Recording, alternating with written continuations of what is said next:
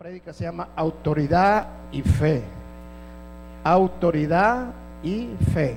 Vamos a Mateo capítulo 10, verso 1. Mateo capítulo 10, verso 1. Dice la palabra de Dios, yo siempre voy a usar la versión NBI. NBI. Amén. Muchos se preguntan por qué yo uso la versión NBI porque es la única versión que fue traducida y literalmente del original. Es la única. La Reina Valera ya fue una traducción de traducciones, pero la NBI fue la única traducida del propiamente del original. Así que es más clara, más, más eh, está mejor. Mateo 10.1 reunió a sus doce discípulos y les dio autoridad para expulsar a los espíritus malignos y sanar toda enfermedad y toda dolencia. Dice, el Señor no dice que les dio fe, sino que les dio autoridad. Porque la autoridad se delega, la fe se recibe únicamente creyendo, pero la autoridad se delega. Pero cuando vamos a hablar de fe, y hemos estado en la serie de la fe, no podemos hablar de fe y no hablar de autoridad, porque la fe y la autoridad van de la mano. No hay autoridad sin fe y no hay fe sin autoridad. Una fe que no ejercite la autoridad es una fe débil, una fe que no tiene poder. Por eso el Señor Jesucristo dijo, tu fe mueve montañas. ¿Y cómo lo mueve? Ejercitando la fe por medio de la autoridad. Entonces la autoridad es importante que la entendamos y una de las maneras de recibir la autoridad es entender cómo funciona, cómo opera la autoridad. Amén. Vamos a Mateo capítulo 16, verso 13. Mateo 16, verso 13. Vamos a ver bastante Biblia esta mañana. Dice el verso 13. Cuando llegó a la región de Cesarea de Filipo, Jesús preguntó a sus discípulos, ¿quién dice la gente que es el Hijo del Hombre? este, era una, este era un test de fe, una prueba de fe. Es como el examen que Roberto nos hizo hace poco de teología que muchos, hermanos no lo querían tomar, pero el, ¿por qué? Porque tenían miedo de poderlo fallar y que les iba a pasar. El Señor Jesucristo les hizo este momento el examen. Ya tienen tanto tiempo conmigo, quiero ver si cree, quiero ver dónde está su fe. Y vino el Señor y les preguntó, ¿qué dicen ustedes que dice la gente que soy yo? Y ellos dijeron, unos dicen que Juan el Bautista, otro que Elías, otro que Jeremías, uno de los profetas. Y el verso 15 dice, ¿y ustedes quién dice que soy yo? Ahí estaba la pregunta clara, donde que el Señor Jesucristo quería llegar. Y mire lo que le dijeron, tú eres el Cristo, el Hijo del Dios viviente, afirmó Simón Pedro. Dichoso tú, Simón, hijo de Jonás, le dijo Jesús, porque eso no te lo reveló ningún mortal, sino mi Padre que está en los cielos. La fe trae revelación. Yo me imagino que cuando Pedro dijo, tú eres el Hijo de Dios, el Hijo del Dios viviente, tú eres Jesucristo, tú eres el Mesías. Pedro se ha agarrado la boca. ¿Qué dije? ¿Qué dije? ¿Y por qué dije esto? Pero justamente cuando él estaba en ese dudando, que, por qué lo dijo, por qué declaró esto, el Señor le dijo, eso no te lo declaró carne y sangre, sino mi Padre Celestial que está en los cielos. Esa es la revelación y la revelación viene por medio de la fe. Amén. Y luego dice en el verso 18, yo te digo que tú eres Pedro y sobre esta piedra edificaré mi iglesia y las puertas del reino de la muerte no prevalecerán contra ellas. No voy a predicar de ese verso, ya he predicado muchas veces de ese verso. Sigamos al siguiente, el 19. Te daré las llaves del reino de los cielos.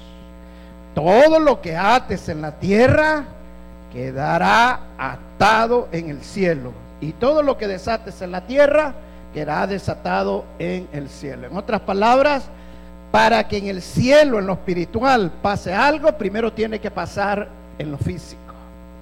Repito, para que pase algo en lo espiritual, primero tiene que pasar en lo físico. cuando hablamos de fe. ¿Por qué? Porque por medio de la fe vamos a hacer cosas, vamos a mover montañas, vamos a hacer muchas cosas. Pero la fe por sí sola no puede hacer nada, necesita la autoridad. Cuando usted lo declara, la autoridad es cuando usted abre la boca, cuando usted dice en el nombre de Jesús, cuando usted toma la autoridad porque sabe quién está dentro de usted, porque sabe lo que usted es ante Jesús, porque sabe quién es ahora que ha creído en el Señor Jesucristo y usted ha creído en la autoridad que Dios Padre le ha dado. Por eso el Señor le dijo a Pedro, te doy autoridad porque él había declarado que él era el Hijo de Dios por la fe que él tenía Ahora por tu fe, porque veo que hay fe en ti, ahora tú mereces, tú puedes ser un delegado mío. Amén. Esa es autoridad. Todos tenemos autoridad en cierto momento en ciertas cosas en la vida. Por ejemplo, usted puede ser un embajador del Salvador, un embajador de Honduras, de México, y usted está delegado a tener autoridad donde lo han puesto como embajador. Pero nosotros como del reino de los cielos, nosotros somos embajadores de una autoridad más alta que esa. Una autoridad que tiene poder, una autoridad que nada es, es imposible, que todo es posible, porque no es por nosotros, sino pues hemos sido delegados esa autoridad por medio de quién? De nuestro Señor Jesucristo. Esa es la autoridad que el Señor nos ha dado. Vamos a Mateo capítulo 8, verso 5.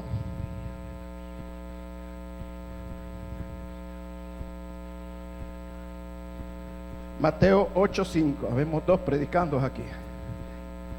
No le pongan atención en el nombre de Jesús. Mateo 8:5. ¿Está conmigo? Dice, al entrar Jesús a Capernaum, se le, se le, acercó un centurión pidiendo ayuda. Un centurión era un hombre que tenía al mando 100 soldados. era un centurión romano. Señor, mi siervo está postrado en casa con parálisis y sufre terriblemente. Iré a sanarlo, respondió Jesús. Mire lo que el hombre le dijo. Señor, no merezco que entres bajo mi techo, pero basta con que digas una sola palabra y mi siervo quedará sano. Hasta ayer estaba maravilloso. Pero mire lo, lo, que después le dice en el verso 9. Porque yo mismo soy un hombre bajo órdenes superiores. Otra versión dije bajo autoridad. Y además tengo soldados bajo mi autoridad. Le digo a uno, ve y viene.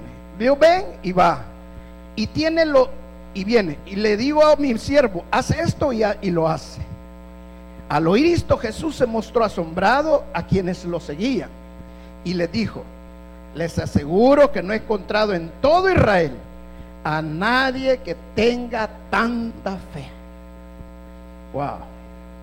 ¿Cómo Jesús descubrió la fe de este hombre? Por la autoridad. La autoridad revela la fe que tú tienes. Si tú no actúas con autoridad es porque tu fe está muy débil. Porque tu fe no ha avanzado, porque tu fe no ha crecido, porque todavía te falta creer más. Creer en lo que el Señor Jesucristo hizo en la cruz del Calvario. Cuando alguien viene a pedirme oración, a usted si lo escucha, Señor. Hermano, eso significa que no tienes fe. Porque todos nosotros, el Señor Jesucristo ha puesto dentro de nosotros al Espíritu Santo. Y desde el momento que nosotros tenemos el Espíritu Santo, el Espíritu Santo no está dentro de nosotros como adorno. El Espíritu Santo está para que nosotros tengamos autoridad, para que ejerzamos el poder de Dios que hay en nosotros. Amén. Por eso el Señor Jesucristo depositó al Espíritu Santo en nosotros. El centurión, y esta es la parte que quiero que entiendan, cómo funciona la autoridad. El centurión era un hombre militar. Y el que mejor puede entender lo que es autoridad es un militar. ¿Por qué? Porque la autoridad viene por cadena de mando. Dentro del ejército primero está el soldado, el cabo, el sargento, el subteniente, el teniente, el capitán, el mayor, el coronel, el general. Pero el soldado no le puede dar órdenes al capitán, el capitán no le puede dar órdenes al coronel, mucho menos el coronel no le puede dar órdenes al general. La cadena de mando viene de arriba para abajo, no de abajo para arriba. Y cuando el general da una orden, el soldado no tiene que contradecir la orden. El soldado simple y sencillamente tiene que ejecutar la orden que el general ha dado. Ese es estar bajo autoridad. Y usted no puede tener autoridad si usted no está sometido bajo la autoridad. Santiago capítulo 4, verso 7 dice, someteos a Dios y resistí al diablo y él huirá de ustedes. La mayoría de cristianos se pueden ese verso, pero la última parte, resistí al diablo y él huirá de ustedes. Pero se les olvida la primera parte, someteos a Dios. En otras palabras, si usted no se somete a Dios, no puede resistir al diablo. El Señor te dice, resiste al diablo. O sea, no es la, la autoridad que Dios nos ha dado es resistir al diablo. Pero lo vamos a resistir si nos sometemos a Dios. El libro de Romanos dice, toda autoridad es impuesta por Dios. Y aquel que se revela a la autoridad será castigado por Dios. O sea, si nosotros no nos podemos someter a la autoridad impuesta por Dios, ¿Cómo podemos decir que nos estamos sometiendo a Dios? A mí me da miedo cuando algún hermano, un hermano o alguien que dice, pastor, yo quiero servir, yo quiero hacer esto y no se puede someter. Y me da miedo, ¿por qué? Porque no tiene autoridad. Lo voy a exponer algo espiritualmente tan fuerte sin autoridad. Porque no puede recibir autoridad simple, sencillamente porque no se puede someter.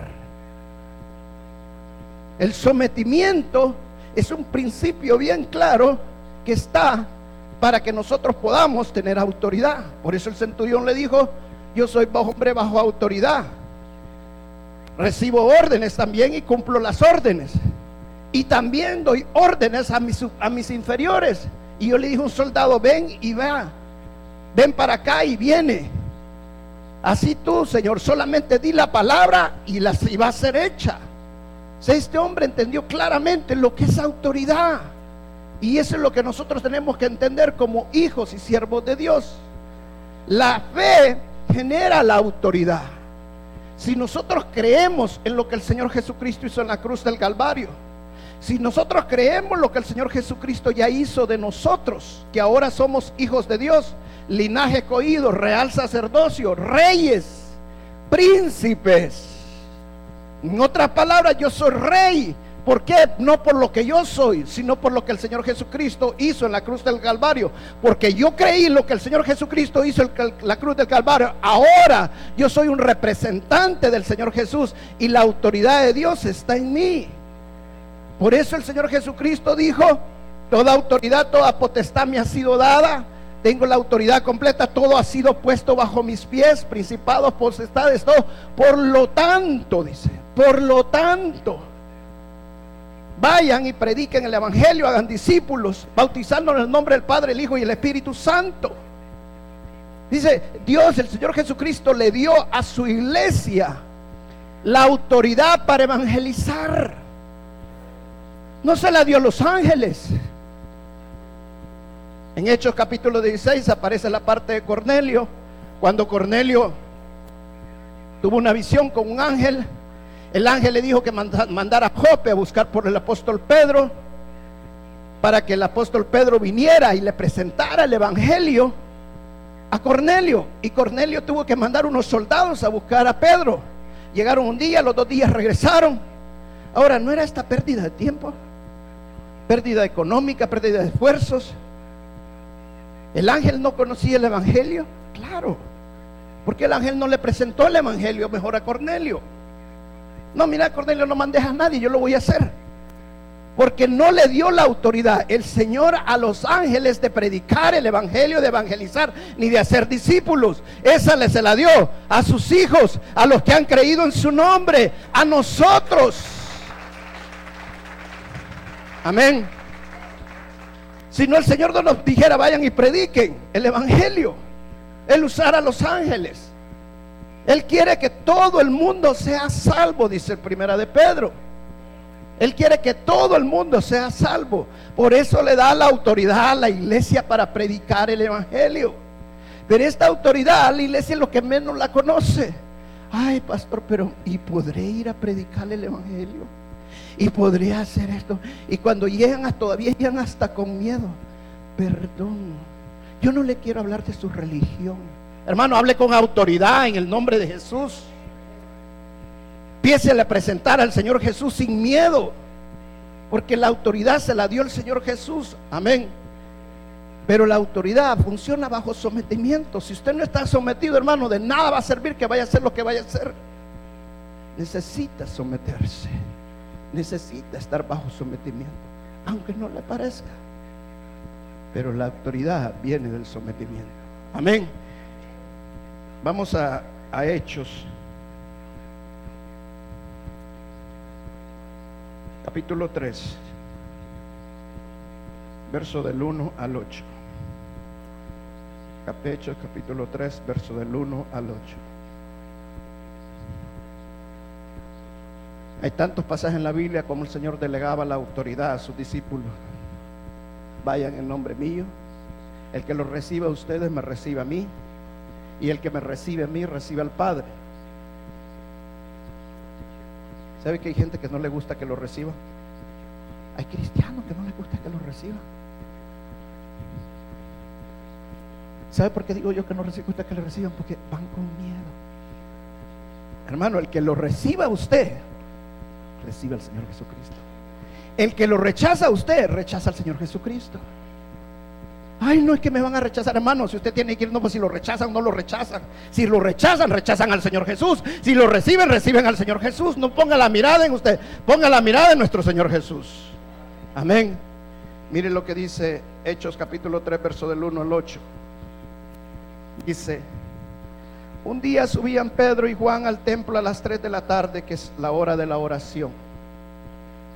Junto a la puerta llamada Hermosa había un hombre lisiado de nacimiento, el que todos los días dejaban allí para que pidiera limosna lo que entraba en el templo.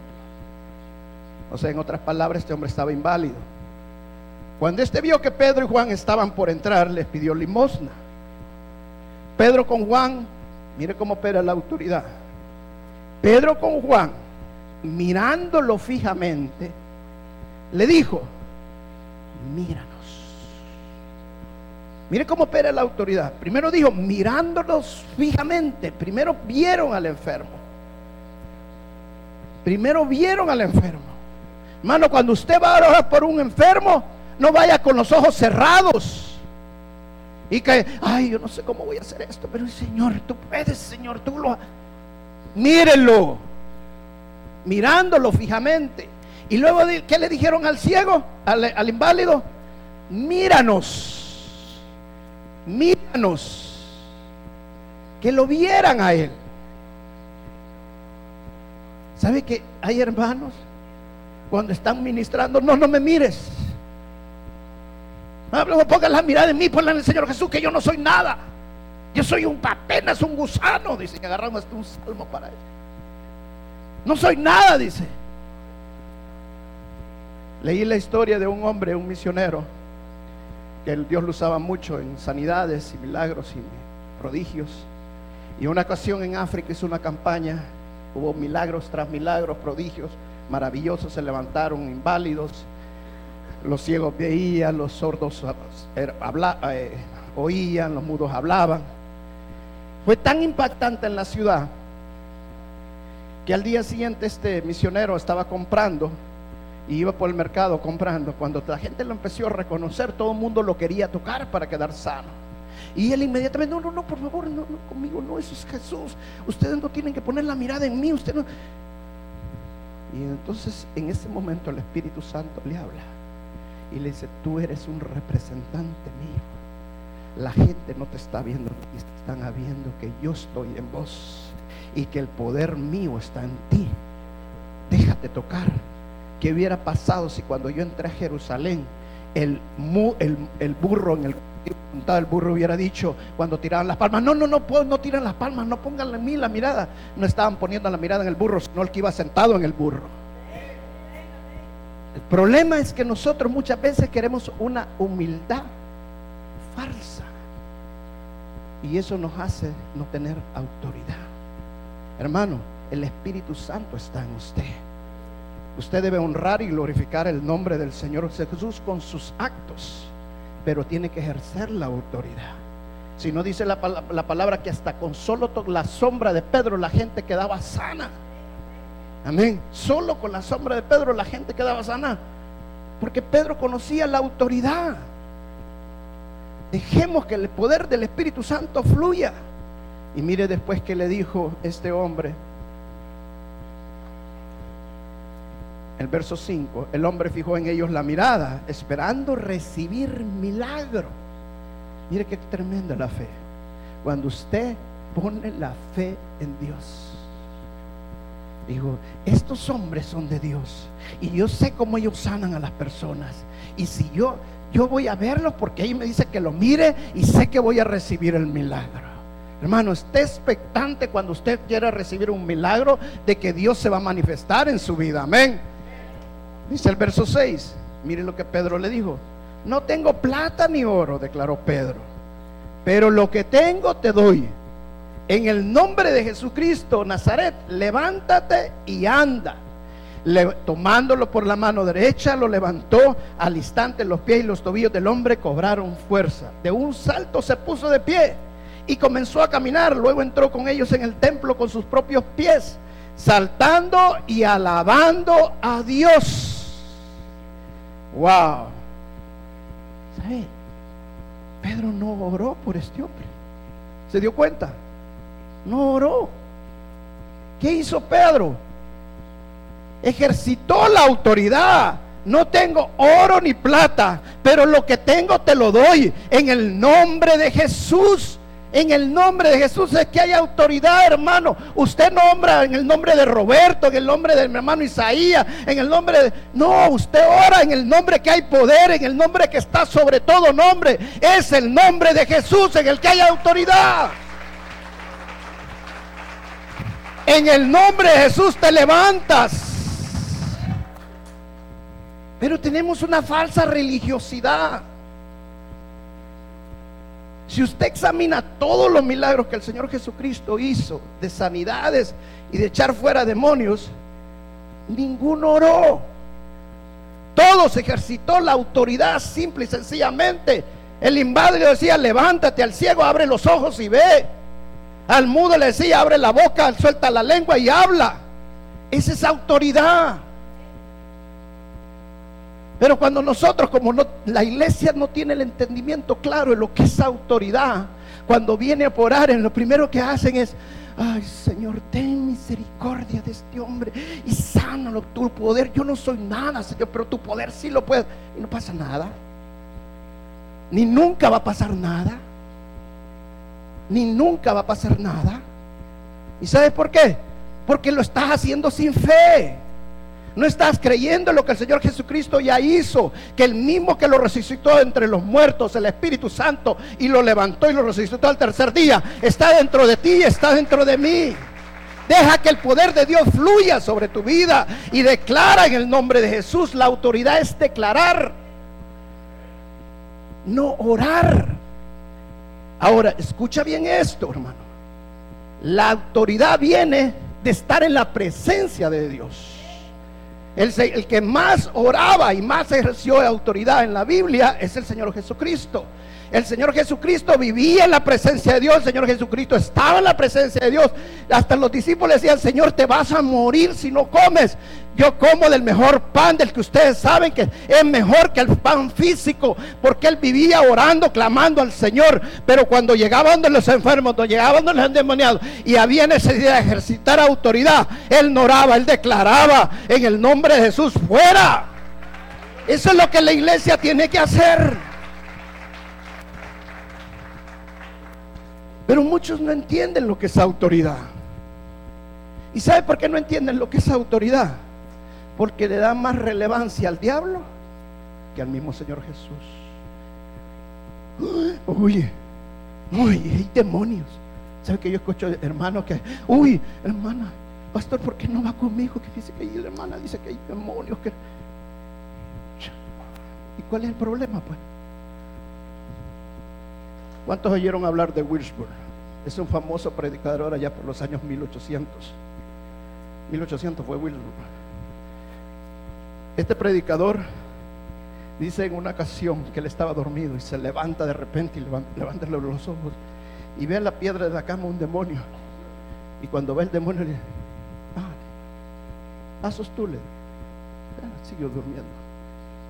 Es que hubieran hecho muchos cristianos empezar a hacer una guerra espiritual y en el nombre de Jesús voy a sacar este demonio. Hermano, cuando usted tiene el Espíritu Santo, los demonios no lo pueden tocar, pueden llegar cerca, pero jamás lo pueden tocar ni lo pueden posicionar. Esa es autoridad. Ya voy segunda vez que me quiero caer ahí. Mejor solo para este lado voy a agarrar, ya trampa me han puesto. Hay que hermanos, que todos dicen, uy, el diablo me ha puesto eso. No, hermano, este de nosotros que hemos puesto eso allí. Se me apachó la llanta, el diablo me apachó la llanta, hermano. Se fue, se fue el diablo.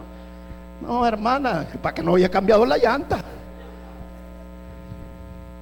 Ay, pastor, el diablo me hizo pecar. Es que dice que yo no quería, pero el diablo me arrinconó tanto. Resistía al diablo, dice la palabra. Pero antes dice, sométete a Dios.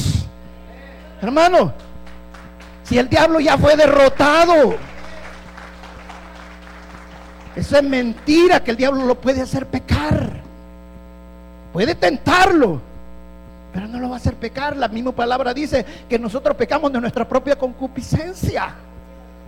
O sea, resista al diablo mejor, sométase a Dios, haga la voluntad de Dios y resista al diablo y él va a huir de usted.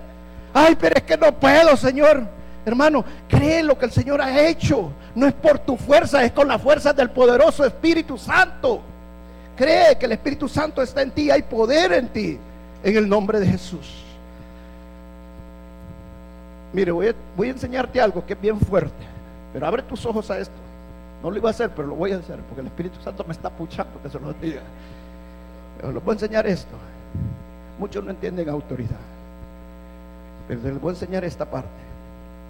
Cuando Dios creó al hombre y creó a Adán y Eva, cuando Dios los creó, Dios dijo, hagamos al hombre a semejanza nuestra. Hagamos al hombre semejanza nuestra.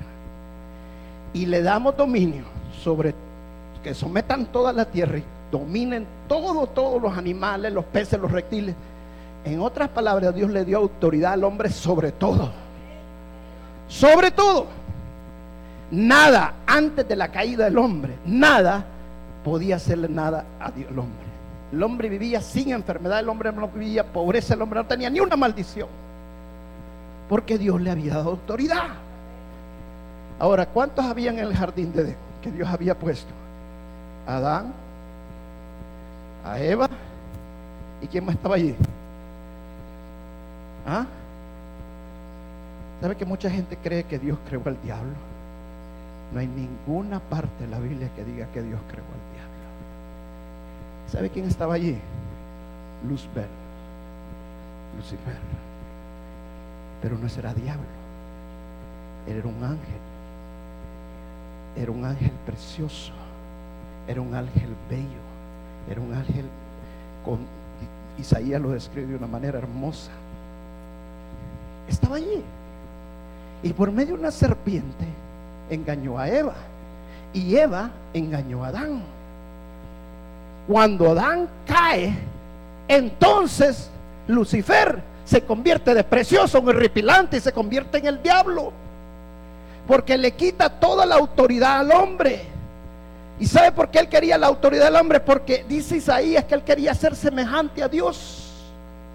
Que el diablo quería ser semejante a Dios. Y él dijo, si Dios hizo semejante al hombre, a él y le dio toda autoridad, todo dominio. Yo quiero tenerle el dominio y la autoridad que el hombre tiene. Yo quiero ser semejante, yo quiero ser igual a Dios. Eso es lo que él quería y por eso él le robó al hombre la autoridad.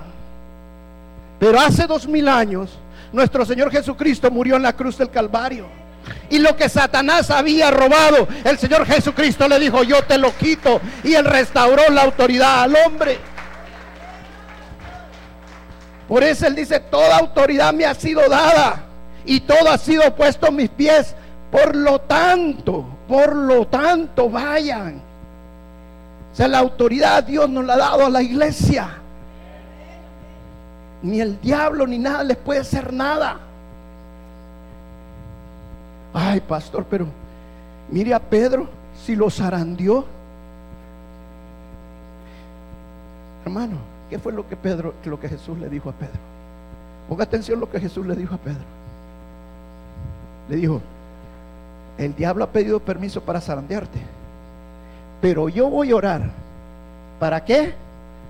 Para que tu fe no falte para que tu fe no falte mientras usted esté firme en la fe. Por eso me encantaba lo, que le decía este hermano. Esa es autoridad. Usted necesita tener autoridad en los momentos difíciles. Y aunque vengan los problemas, hermano, usted va a decir en el nombre de Jesús, yo no me rindo, le doy la gloria a mi Dios. Mi Dios es poderoso, mi Dios es grande. Porque la fe no debe fallar, la fe no debe faltar. Y con autoridad declare lo que Satanás ha destruido. Y Jesús lo restaura. En el nombre de Jesús lo declaro. Vamos a Mateo capítulo 10. Otra vez, donde comenzamos. Mateo capítulo 10, veamos otra vez el verso 1. Dice, y reunió a sus doce discípulos y les dio autoridad para expulsar los espíritus malignos, para sanar toda enfermedad y toda dolencia. ¿Qué les dio a los discípulos? Autoridad, ¿verdad? Ahora vamos hasta el verso 7 y el verso 8. Donde quiera que vayan, prediquen este mensaje. El reino de los cielos está cerca. ¿A quién le dio la autoridad de evangelizar el Señor? A su iglesia, no a los ángeles. Luego mire lo que dice el verso 8. Sanen a los enfermos. Resuciten a los muertos limpien de su enfermedad a los que tienen lepra, expulsen a los demonios, los que ustedes recibieron gratis, denlo gratis. Amén. ¿A quién le dijo el Señor que sanaran a los enfermos? A nosotros, a la iglesia, a sus discípulos. Él le ha dado la autoridad a usted y a mí para sanar a los enfermos, para sacar demonios, para resucitar los muertos. Hermanos, si ya la voluntad de Dios es que nosotros lo sanemos, que nosotros lo resucitemos, que nosotros le saquemos demonios. ¿Por qué todavía tenemos que preguntarle a Dios y pedirle al Señor que lo haga? Si Él nos está diciendo, háganlo, háganlo. Lo que usted tiene que hacer es ejercitar la autoridad en el nombre de Jesús, echar fuera demonios, echar toda enfermedad fuera en el nombre de Jesús. ¿Está, está entendiendo lo que le estoy diciendo? Se lo explico más claro. Hay alguien que tiene un problema de enfermedad ahorita, una dolencia en la espalda, por ejemplo. Alguien tiene problema de espalda ahorita, un dolor en la espalda, o en el brazo, la mano. ¿En dónde le duele, hermana? Toda la espalda. Párese en el nombre de Jesús. ¿En qué parte de la espalda le duele? Ok. Ok. En el nombre de Jesús, echo fuera todo dolor de su espalda. Fuera, en el nombre de Jesús fuera todo dolor. Ordeno que sus huesos de columna vertebral se alineen con los de sus piernas. En el nombre de Jesús, fuera. Fuera dolor. En el nombre de Jesús, sus músculos se relajan, se desinflaman y todo espíritu que la está atormentando, fuera. Fuera. En el no, ahí déjela, hermana, ahí déjela, siéntese usted. En el nombre de Jesús, fuera. Fuera. Fuera, dije. En el nombre de Jesús. En el nombre de Jesús hay poder. Eso es, eso es. En el nombre de Jesús, suéltala, suéltala. Nombre de Jesús, gloria a Dios. Hermana, ya no tiene dolor. Párese, hermana. Haga, haga lo que no podía hacer. ¿Se le fue el dolor? ¿Fue difícil eso? ¿Fue difícil eso? Le pregunto. Le pregunto una vez más, ¿fue difícil eso? No, nosotros lo hacemos difícil por nuestra religiosidad. Dios no me dijo, sánala, me dijo Dios, sánala, saca, sánala, saca, pero nosotros empezamos, ay Señor, ten por favor misericordia, hermano, no la ni quiero ni verla, porque esto no sé yo, por mi fuerza no lo puedo hacer, Señor, pero tú sí puedes, Señor. El Señor dice, sánala, echa fuera demonios en el nombre de Jesús. En el nombre de Jesús, tome autoridad. Porque el Señor nos ha dado la autoridad. Amén. Vamos a Efesios capítulo 6. Efesios capítulo 6.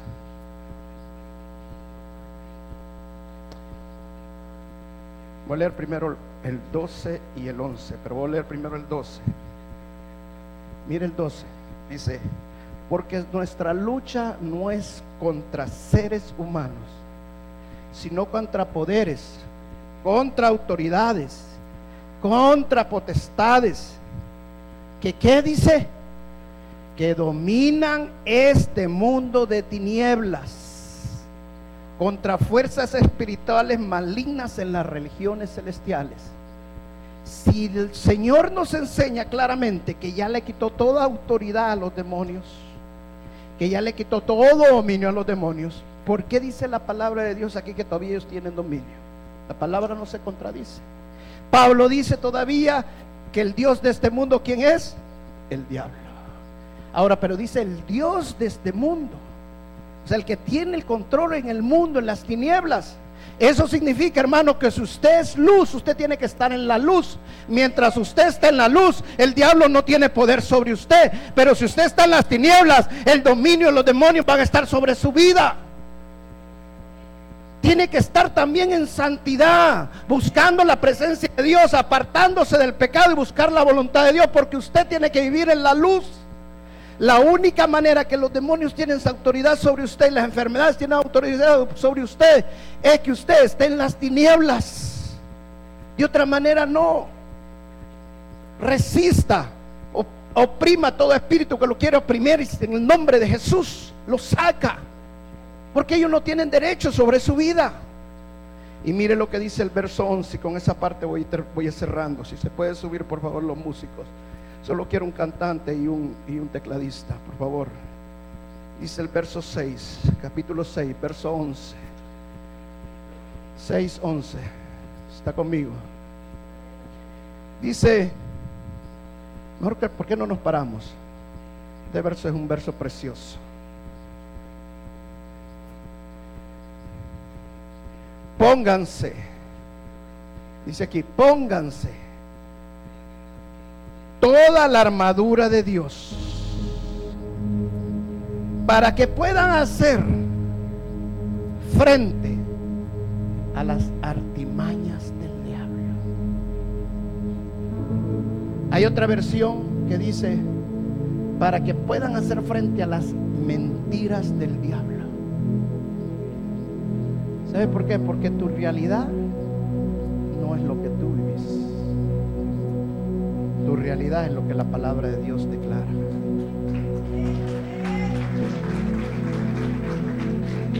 Pero el diablo es el padre de la mentira. Y él te va a estar mintiendo todo el tiempo. Sos un fracasado. Sos esto, sos aquello, nadie te quiere, todo el mundo te rechaza te va a meter mentiras todo el tiempo. Pero ¿sabe cuál es el problema en la iglesia, hermano? Y ponga atención todavía.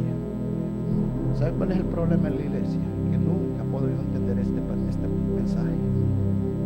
Pónganse toda la armadura de Dios. Si usted nunca ha evangelizado y no quiere evangelizar, ¿cómo quiere usar las botas del, del Evangelio? Las botas del Evangelio es evangelizar. ¿Y sabe para qué eran las botas del Evangelio? Porque las botas que usaban los romanos, porque Pablo está parafraseando con la armadura del soldado romano, usaban unos grandes clavos que cuando los soldados se paraban y ponían su escudo para retener las tropas enemigas, esos tenían, se clavaban en la tierra. Y cuando venían en contra de ellos a empujarlo, hermano, mejor se quebraban, pero no se caían estaban clavados.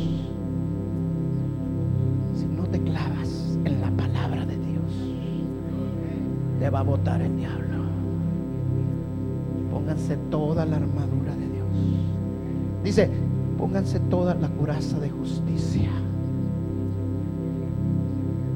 El otro día pregunté, ¿quién es justo aquí?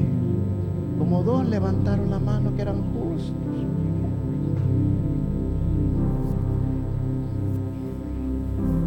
Tú eres justo, no por lo que tú has hecho. Tú eres justo por lo que has creído de lo que el Señor Jesucristo hizo en la cruz del Calvario. Él nos hizo justos, Él nos hizo dignos, Él nos hizo santos, apartados para Dios. Fuera por nosotros, hermano, mereciéramos el lago de fuego, no tenemos otra. Pero Él nos rescató de ahí. Él nos rescató. Dice, pónganse el yelmo de salvación. Porque el diablo te va a mentir. El diablo quiere meterte mentiras. Hoy no, ya perdiste la salvación. Oye, que aquí, hermano, esa es la mayor mentira del diablo. Porque el sacrificio de Cristo fue uno solo y una sola vez. Antes querían traer sacrificio cada momento, a cada momento, sacrificio tras sacrificio. Pero el Señor Jesucristo dijo una sola vez y todo lo que el Padre me dio, nada voy a dejar que se me pierda. La salvación es una promesa. Y tienes que creer en la promesa de Dios. Ponte la espada, la verdad. Ni siquiera traen la Biblia a la iglesia. ¿Y usted cree que le voy a creer que le lee la Biblia a usted? Si ni siquiera la trae. Ah, no, si es que allí la ponen hermano, usted tiene que andar con la palabra de Dios en su corazón. Léala todos los días. Deje que la palabra de Dios penetre en su vida. Crea en las promesas de Dios, porque un día usted va a necesitar la espada y va a necesitar defenderse. Pero mire lo hermoso de este pasaje. Dice, ponte toda la armadura de Dios. ¿Cuál es el primero que tiene que ponerse uno para ponerse la armadura? El cinturón de la verdad. ¿Sabe por qué? Porque los romanos se ponían el cinturón y en el cinturón amarraban las botas. Si ellos no se ponían el cinturón, no se podían poner las botas, porque las botas se les caían. En el cinturón agarraban la coraza de justicia, la coraza que se ponían aquí. En el cinturón también se agarraba el casco. Todo se agarraba en el cinturón. La espada se metía al cinturón. Si usted no tiene el cinturón de la verdad, si usted no le crea la palabra de Dios, que la palabra de Dios es verdadera, que lo que declara la palabra de Dios así es. Hoy le quieren cambiar muchas cosas a la Biblia porque no está de acuerdo a lo que los espíritus demoníacos le están poniendo en su mente. Pero para que usted sea libre, crea en la palabra de Dios, conoceréis la verdad y la verdad te va a hacer verdaderamente libre. Créalo.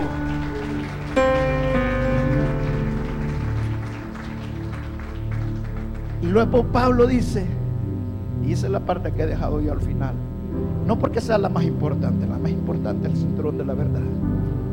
Pero él dice, sobre todo, sobre todo, pónganse el escudo de la fe. Cuando dice sobre todo, significa sobre todo. El escudo que está hablando Pablo aquí no es el escudo que usaban chiquitos los romanos, sino el escudo grande que era como una puerta que les cubría de la cabeza a los pies para cubrirlo de los dardos del enemigo. Por eso dice sobre todo. ¿Y sabe por qué dice sobre todo? Porque está diciendo las estrategias del diablo, las mentiras del diablo. Rechace las mentiras del diablo. Hace como unos cuatro años más o menos conocí a un hombre cristiano. Lo invité muchas veces a la iglesia. Nunca vino. Ya no le hablaba el evangelio porque supuestamente se conocía la palabra de Peapra.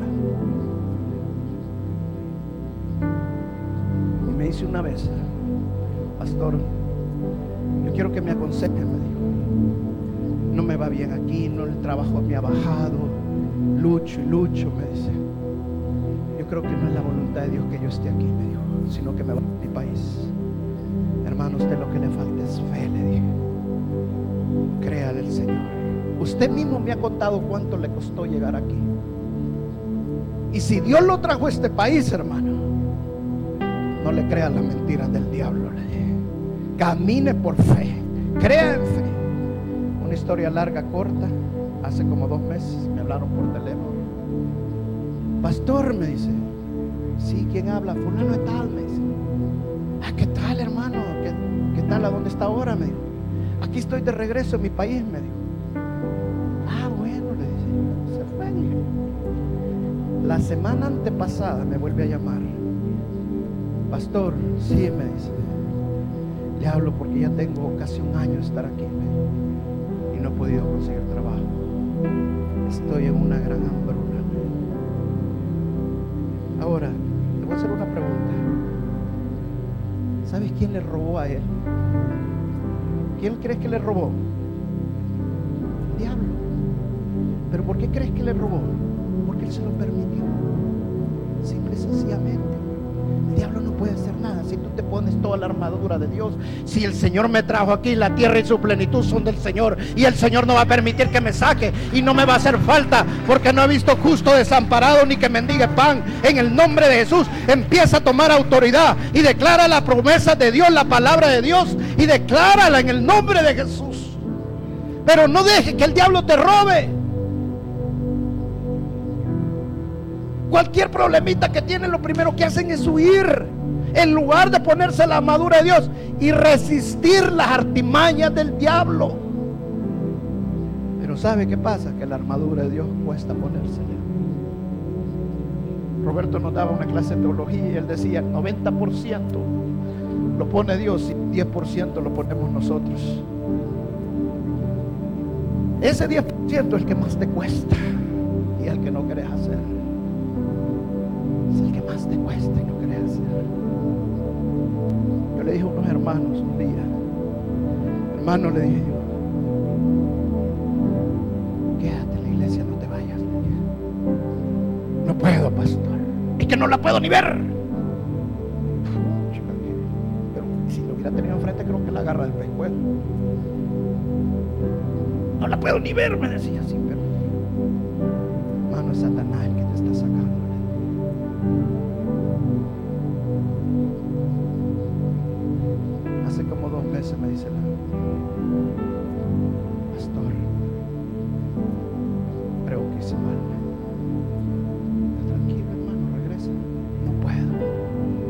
Otra vez, no puedo. Ahora le pregunto, ¿sabe por qué? Porque no se pueden poner toda la armadura de Dios.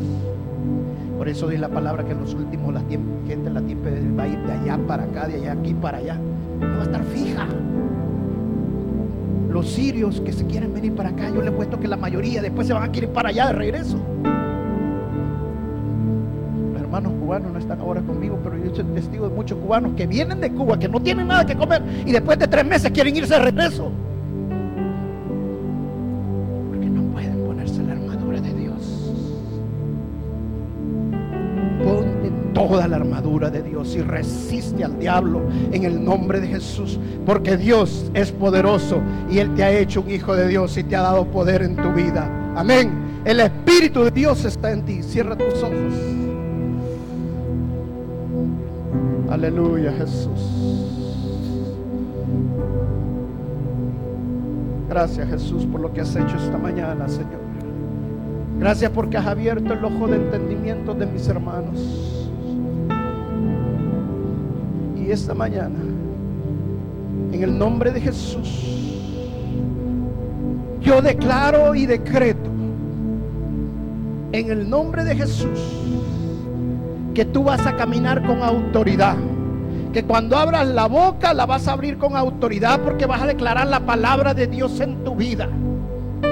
Autoridad es con fe, no sin fe. Y la fe está en su palabra. Y tú tienes que agarrar la palabra de Dios. Y cuando viene la situación, declara la palabra de Dios. En el nombre de Jesús. En el nombre de Jesús.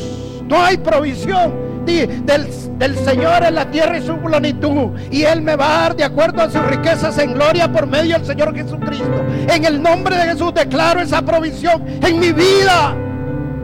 Puedes hacer eso. No es difícil. No es difícil. Solamente de hacerlo. Las cosas de Dios no son difíciles. Nosotros las hacemos difíciles. Solo de creer. En el nombre de Jesús. Gracias Jesús. Gracias Espíritu Santo. Gracias Espíritu Santo. Yo sé que tú nos has hablado esta mañana, Espíritu Santo. Termina de hacer la obra, Espíritu Santo. Termina, Espíritu Santo. Que esta semilla que ha sido sembrada en el corazón de mis hermanos, reprendo al devorador que la quiere robar. En el nombre de Jesús. En el nombre de Jesús. Créela. Afírmate en ella. En el nombre de Jesús. Vive en la presencia del Señor. Ora al Señor. En la mañana, en la tarde, en la noche, ora. Pero cuando tengas que tomar autoridad, decláralo. Abre tu boca en el nombre de Jesús. Gracias Jesús. Toda la honra y la gloria es para ti, Señor. Gracias, Señor. Gracias, Jesús. Aleluya, Señor. Amamos, Jesús. Te amamos, Jesús. Nuestro amor es tan grande por ti, Señor. Danos revelación, Señor. Afírmanos en tu palabra, Señor. Abre nuestro corazón y los ojos de nuestro entendimiento para no tener miedo, sino que actuar con autoridad en nuestras vidas. Aquellos hermanos que están débiles en su fe, Señor, revélate la vida de ellos, Señor. Gracias, Jesús. Te amamos. Aleluya, Señor, aleluya.